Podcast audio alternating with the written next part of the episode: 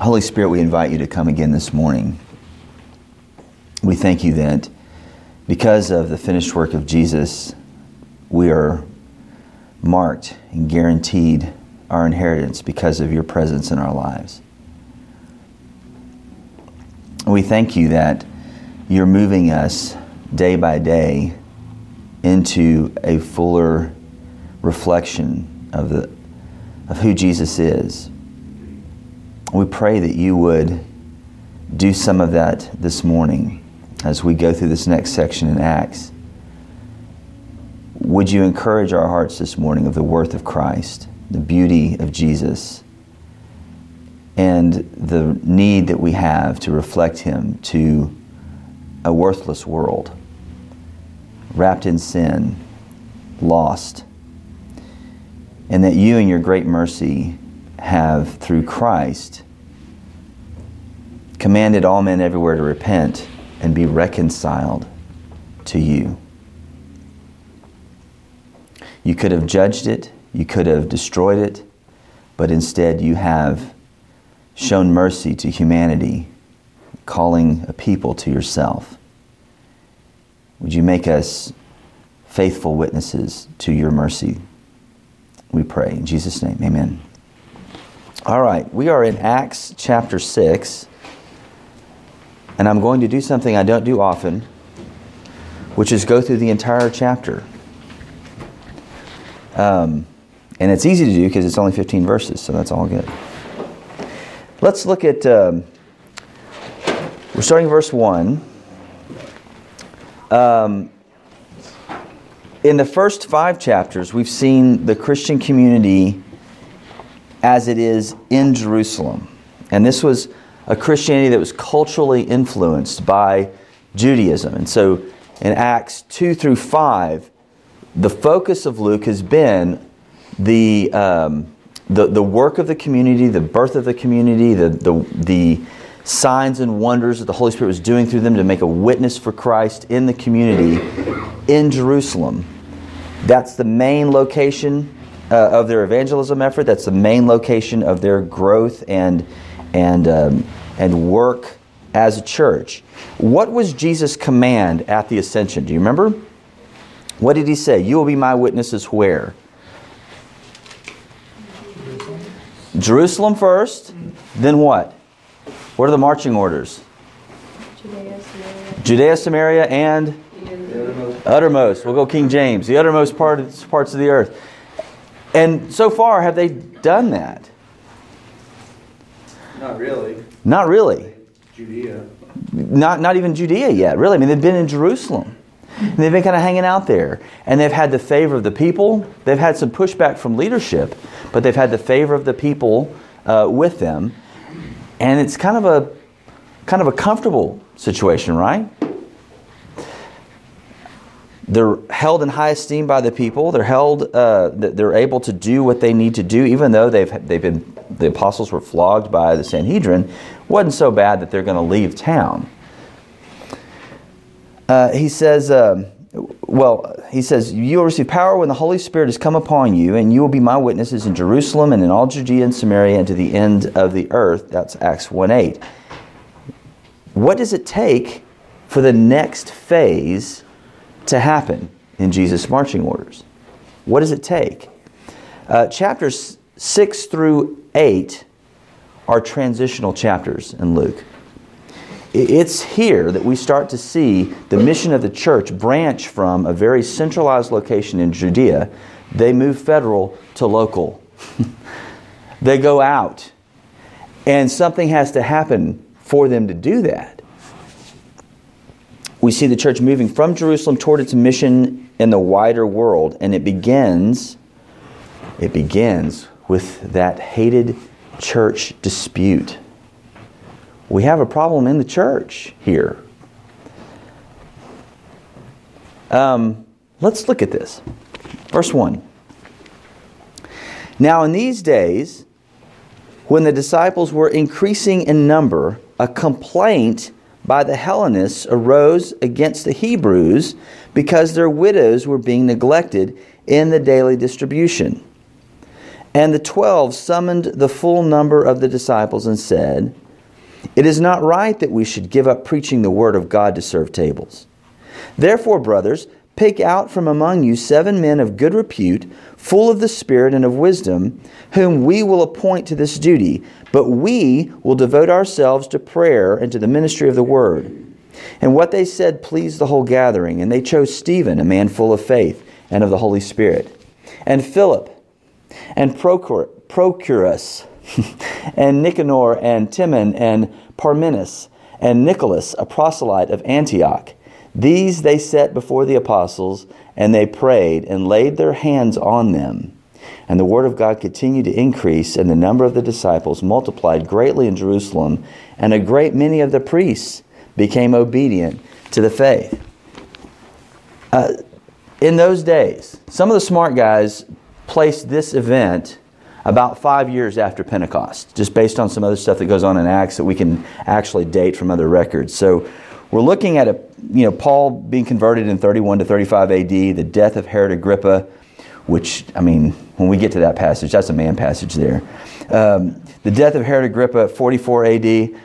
They'd seen some incredible growth in those five years, uh, but typically, as it always happens, with great growth comes great administrative responsibility, right? What's the nature of the problem here? What's, what's the deal? Widows are not being taken care of. Widows are not being taken care of. Whose widows? Gentiles? Gentiles? Jewish. You know, that's- Jewish Hellenistic Jews. What are we talking about here? Hellenistic Jews. Greek speaking Jews. Greek speaking Jews. Now, what are we, where would they come from? Don't say Greek. Greek, not, that's not Greek, that's necessarily. Whenever we talk about Hellen, whenever Luke uses the term Hellenistic Jews, he's talking about a group of people, Jewish people, who had been dispersed. The diaspora is, a, is the, the common term there. They're, they're all over the empire. They've been run out, transplanted from, from Judea into places all over the empire, and, they, and they're, they've taken on cultural characteristics of the Hellenized world, the Greek speaking world. Rome, although it was a Roman Empire, was massively based on Greek culture. There was a lot of Greek influence on them from the philosophers and other things. And so when the culture itself was very Greek, and these Jews would come back to Jerusalem, uh, and they were different than they were different than your, your typical um, Jewish people in Jerusalem. They spoke a different language. There were cultural differences there, but they wanted to be back in their homeland. Um, all right, so the widows weren't being taken care of. Greek speaking Christians complained against the Aramaic speaking Christians that their widows were getting ignored. Um, as the church increased, it came to include more Hellenistic converts. And what would often happen is that these guys who were out in the empire, when they would get older, there would be a longing for them to go back to the holy city, is what they would call it. So they want to die, spend their last few years in the holy city. Well, what happens when you bring your family back to the holy city when you're old and die? You leave behind a wife who's now separated from her support group, the people she grew up around. Her family's still out there. And so she's a widow in Jerusalem. In that culture, what does that mean?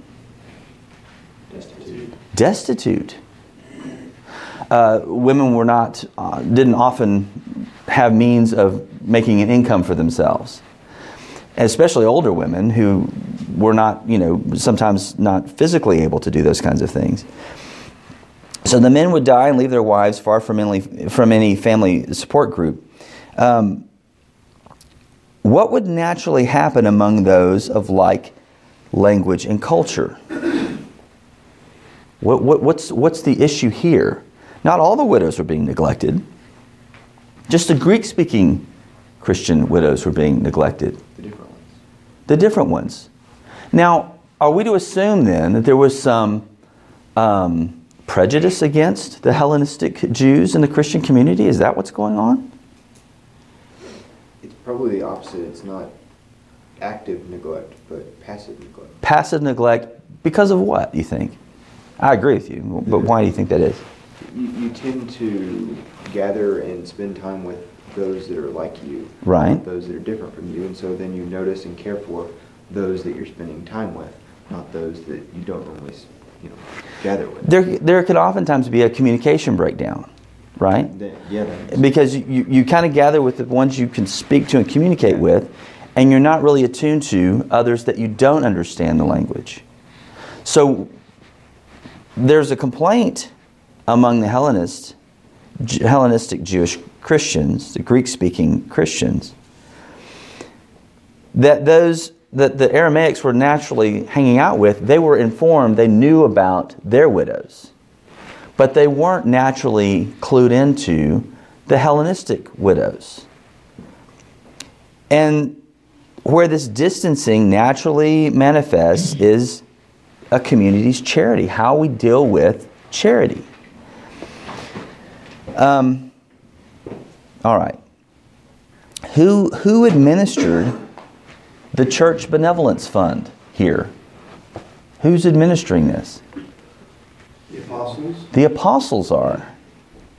The apostles uh, seem to be in charge of this initially, but, but I mean, you'd think that as the thing is growing, they're going to entrust it to other men. Remember, we saw uh, a few passages back where they were laying gifts at the apostles' feet. So the, the idea is the apostles are administering this, but you, you, there's an assumption here that later on they're going to delegate that, and naturally they would delegate it to guys they could communicate with, which were the Aramaic Jewish Christians.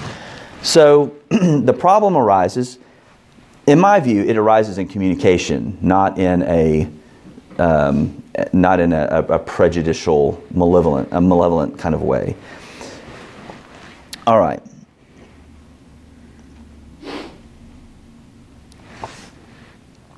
Um, there's. It's important also kind of kind of um, remember that the way they did charity here kind of mirrors what we saw in Leviticus.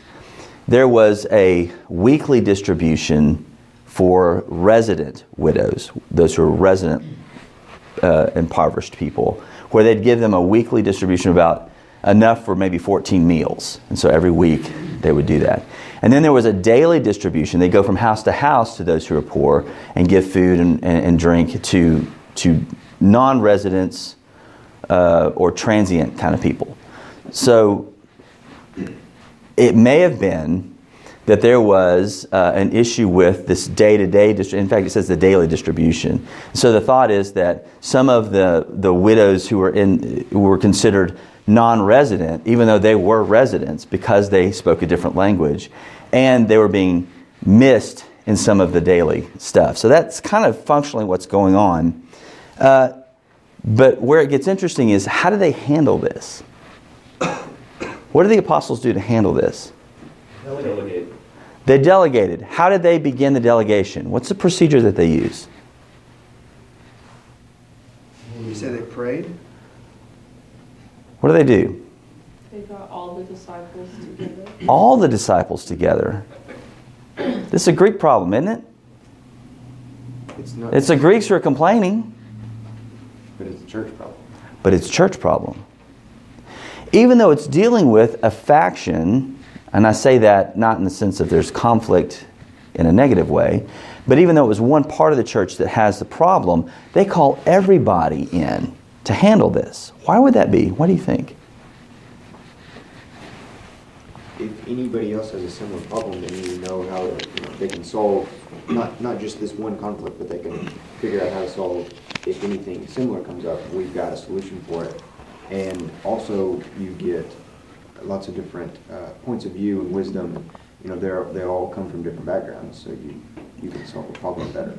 So you have a lot of a lot of uh, you, you get a lot of eyes on the problem.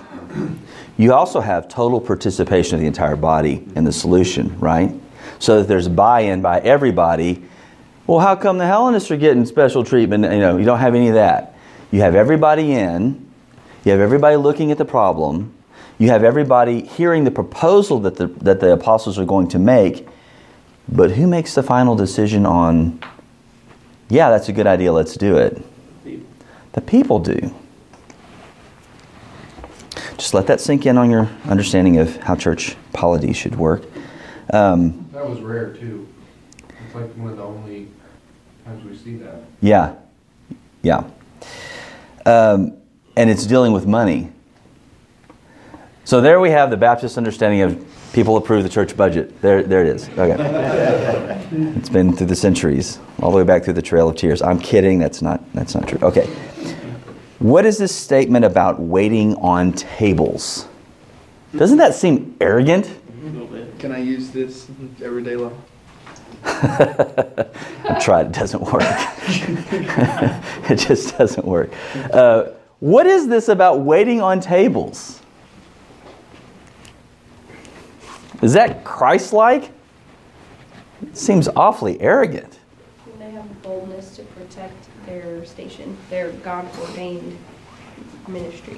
Okay, so there's a there's a unique role of the apostles, right? And they understand that. They're conscious, very conscious of that.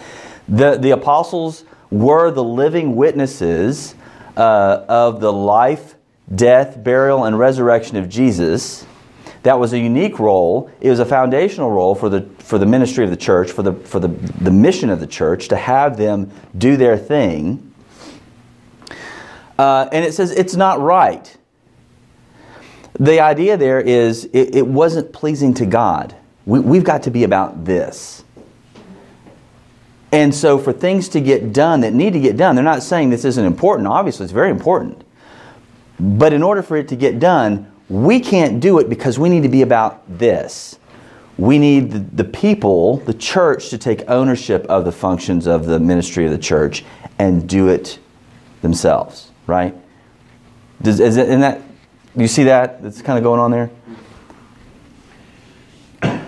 The metaphor, wait on tables, can mean either serving food or distributing money, depending on uh, kind of the, the focus you want to put there. But it's just not, their, their argument is it's not right that anything limit their witness and their unique role. Now, I will say, there are pastors who use this, and I don't think that that's an appropriate use for it.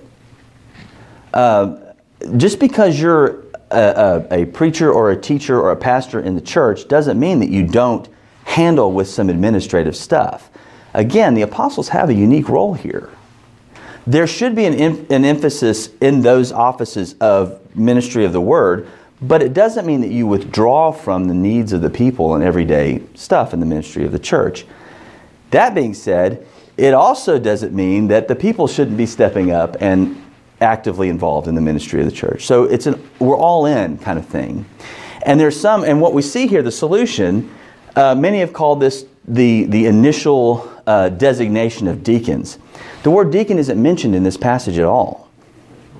And in fact, the qualifications that we see of these men later are fleshed out by Paul, and they fit the qualifications of an elder, not just a deacon. So there's some understanding here that these guys that they're appointing are in a pastoral type role immediately in Jerusalem. They're administering the, the widow stuff, but as we're going to see in a minute, they're also ministering the word, uh, especially when we see Stephen and Philip. Um, so, what's the solution? We've already hinted at it. What's the solution here? a group of men to take care of it. A group of men. What, what kind of men? Good repute. Full of Full of the Holy Spirit. Full of the Holy Spirit. Wisdom. and wisdom. So you got guys with good reputation.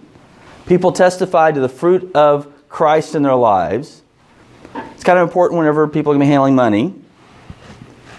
You don't want a Judas. We want a person full of the Holy Spirit. How do you know that? How, how are we going to know that? They got a big, they, they get a special coat they wear. They sit in the gold chair at church. By their actions. they know that they spend time with God. No, no.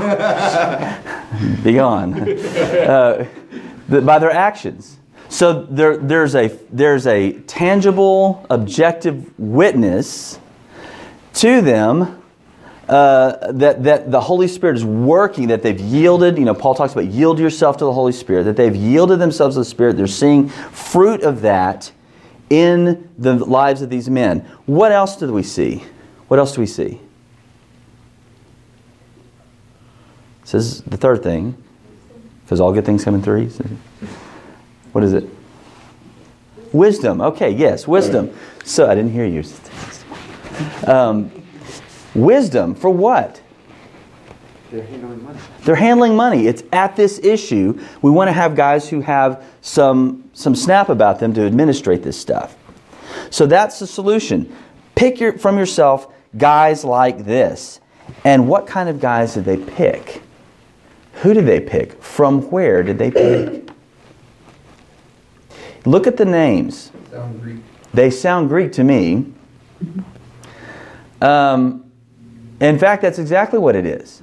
They picked seven men from the, from the community, from the section of the community where the dispute arose. Your men know who the widows are. Your men can speak the language. Your men can deal with this.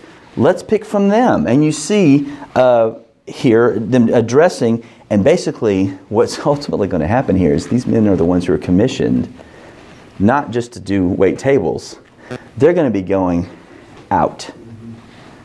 This is where it starts. It's the Hellenistic Jews that move out.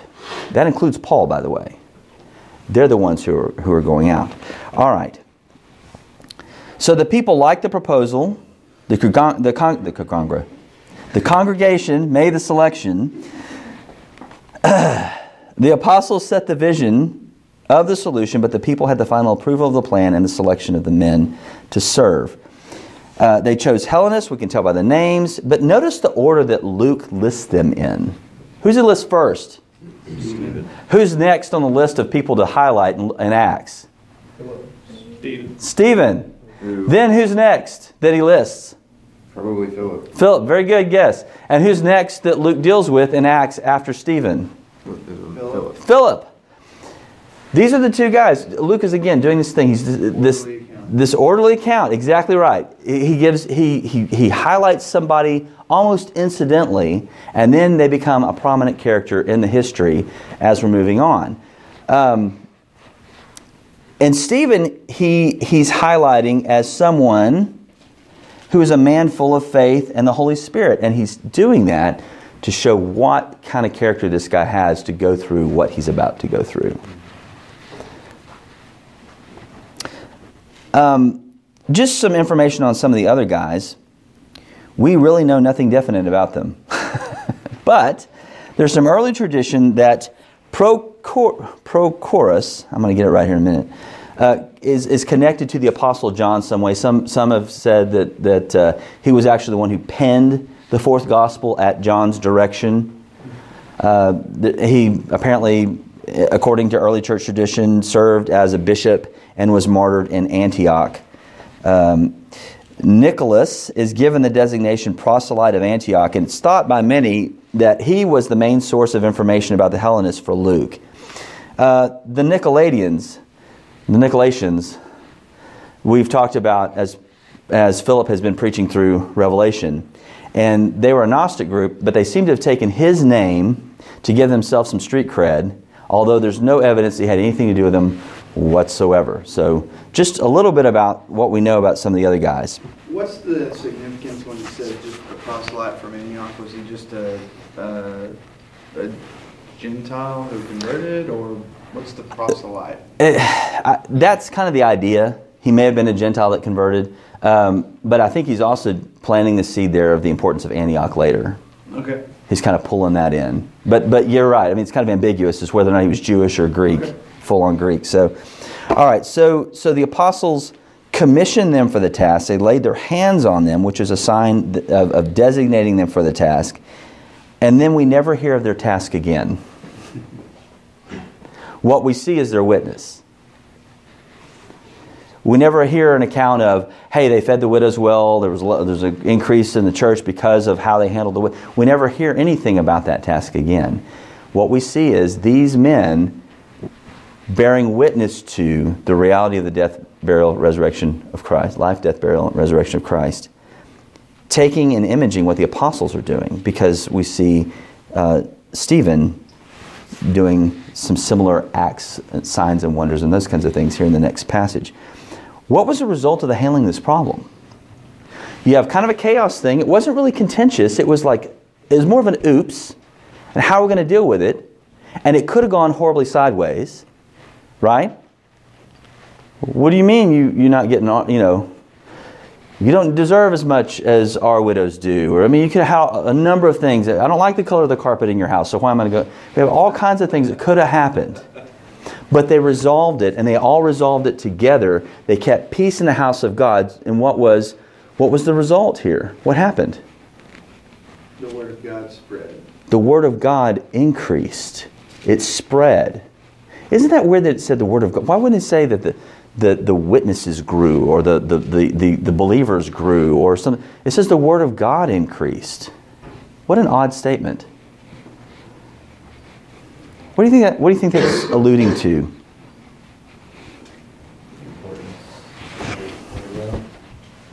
Remember that parable. The importance of The word of God. the Word of God. Remember the parable of the sower? So we have an allusion here to the increase of the important Word of God falling on fertile soil, such that who's coming to faith in Christ? Priests are coming to faith in Christ. That's awkward. But it's happening. And there's mercy there, and there's reconciliation there, and they're part of the community that's growing in Jerusalem. Look at verse 8. And Stephen, full of grace and power, was doing great wonders and signs among the people. Then some of those who belonged to the synagogue of the freedmen, as it was called, and of the Cyrenians, and of the Alexandrians, and of those from Cilicia and Asia, rose up and disputed with Stephen. But they could not withstand the wisdom and the spirit with which he was speaking.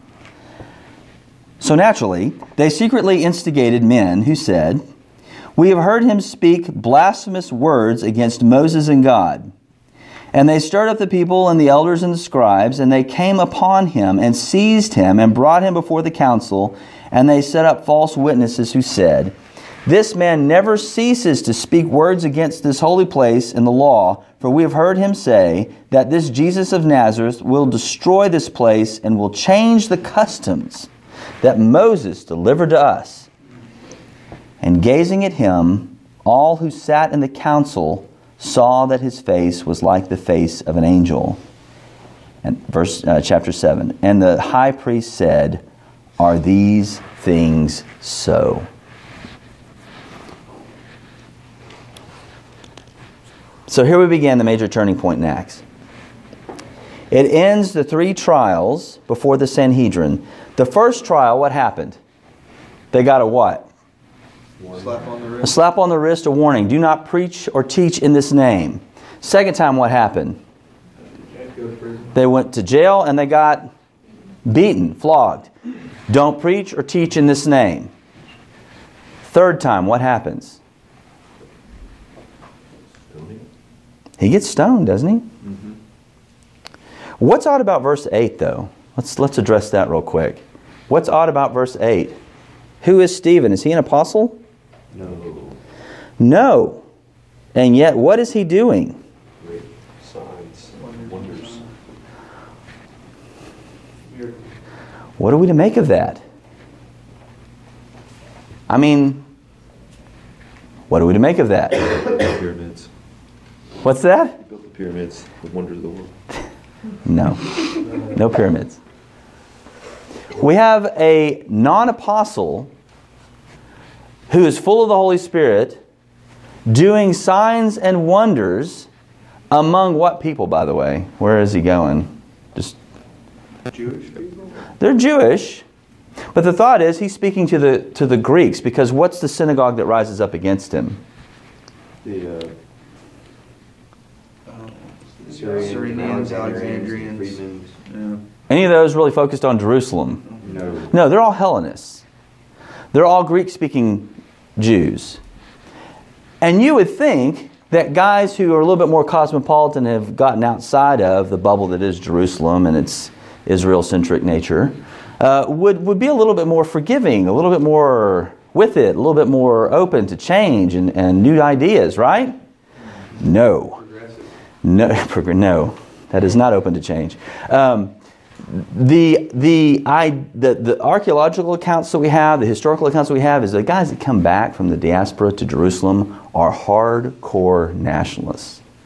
Very much zealous for, uh, for the superiority of Israel. And so when you get a guy in there talking about the Messiah and they're trying to dispute him, and can they? It says they tried and failed, They tried and failed. So. He's arguing with their scripture because that's the one they've got. They don't have a written New Testament yet. They're using the Old Testament. It's a unique time in uh, church history where, where this is going on. They're just using the Old Testament. And so he's disputing with them over their word, over their scripture. Isaiah 53 comes to mind. And, and they're going through this thing, and they can't beat him. So So, I mean, the natural thing to do would be to what? Every argument I've made, he shot down. The logical, reasonable argument here made by this guy, It's killing. Doing that out ad hominem. turn him into an ad hominem.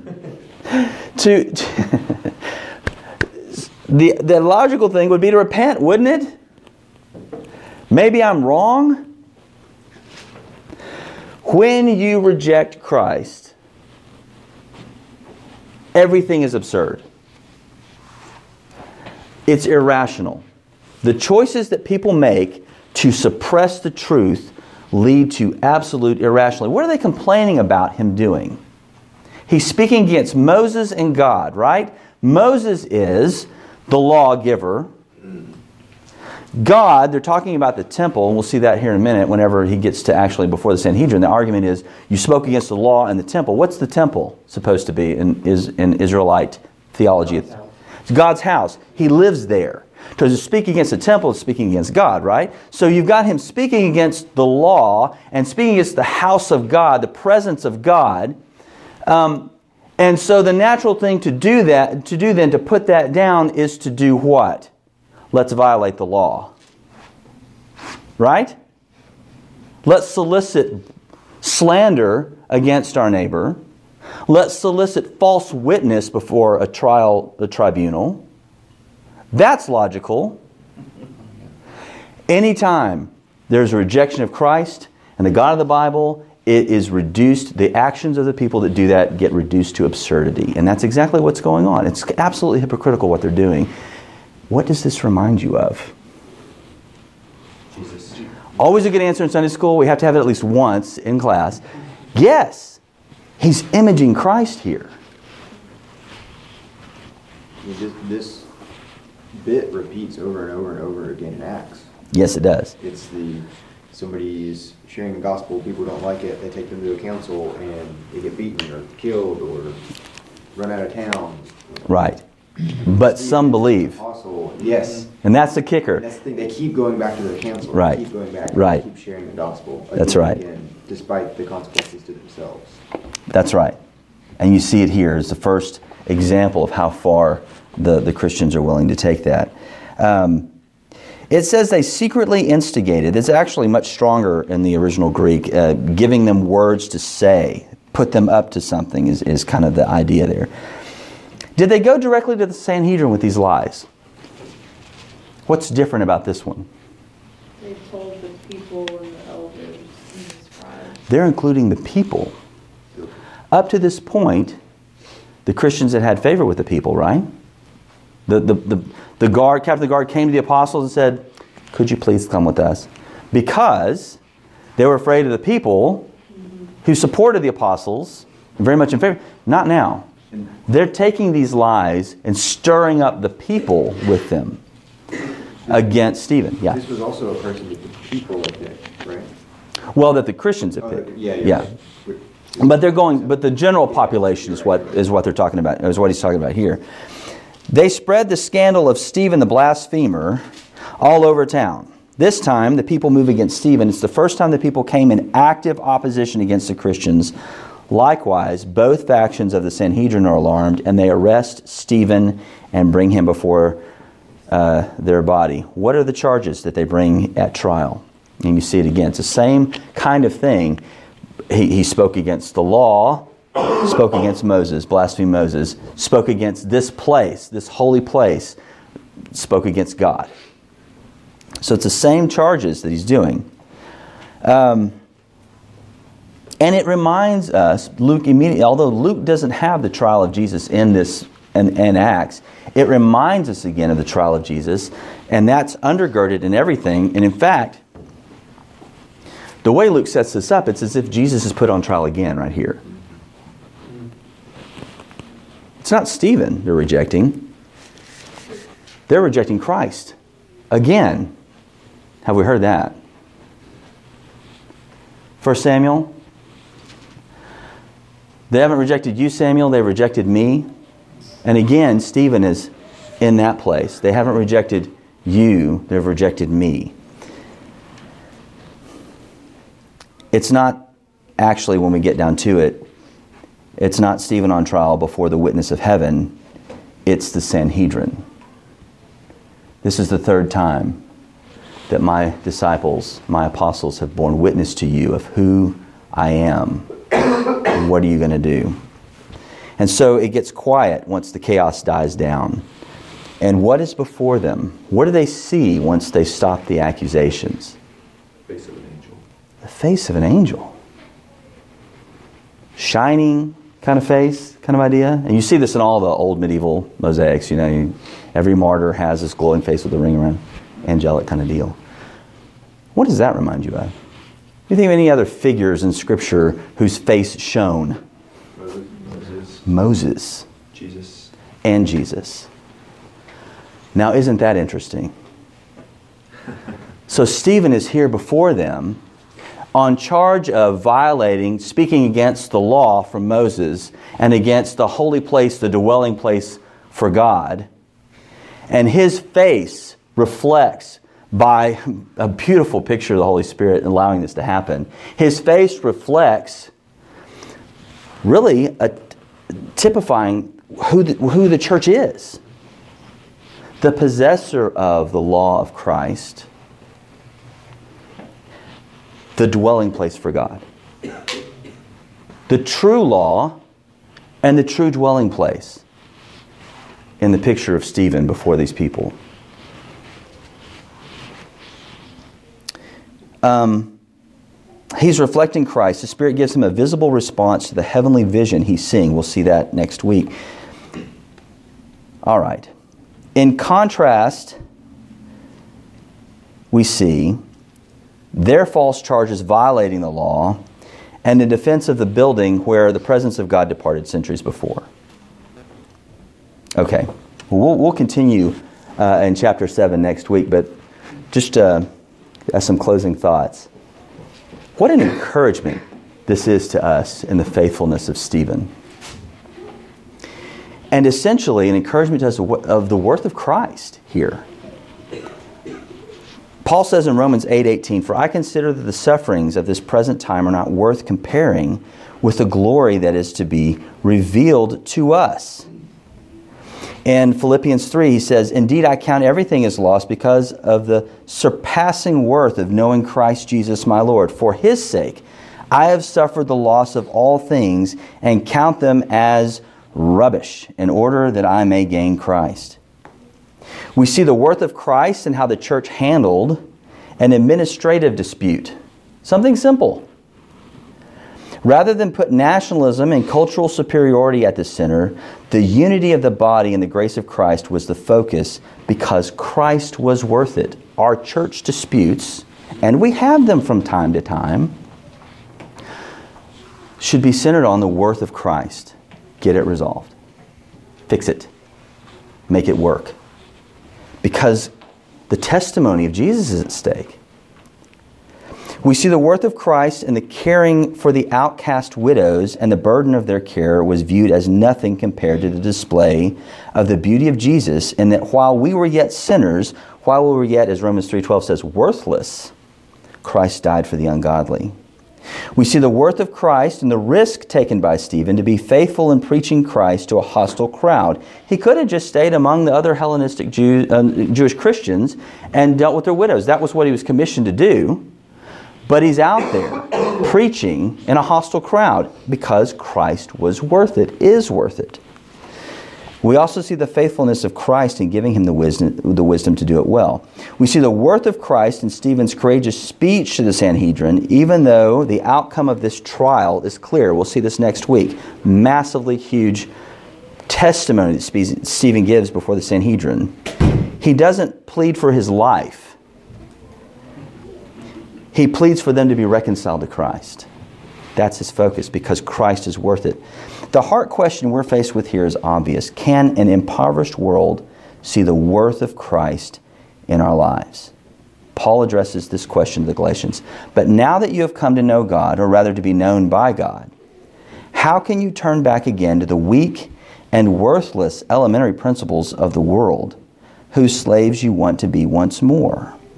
So the call to us is not to go back to what's worthless but to press forward and display the worth of Jesus in the face of any obstacle, whether it's in the body or outside the body. Any comments or questions? It's just 10:06. That's all it is. All right. Well, I'll, I'll close this in prayer.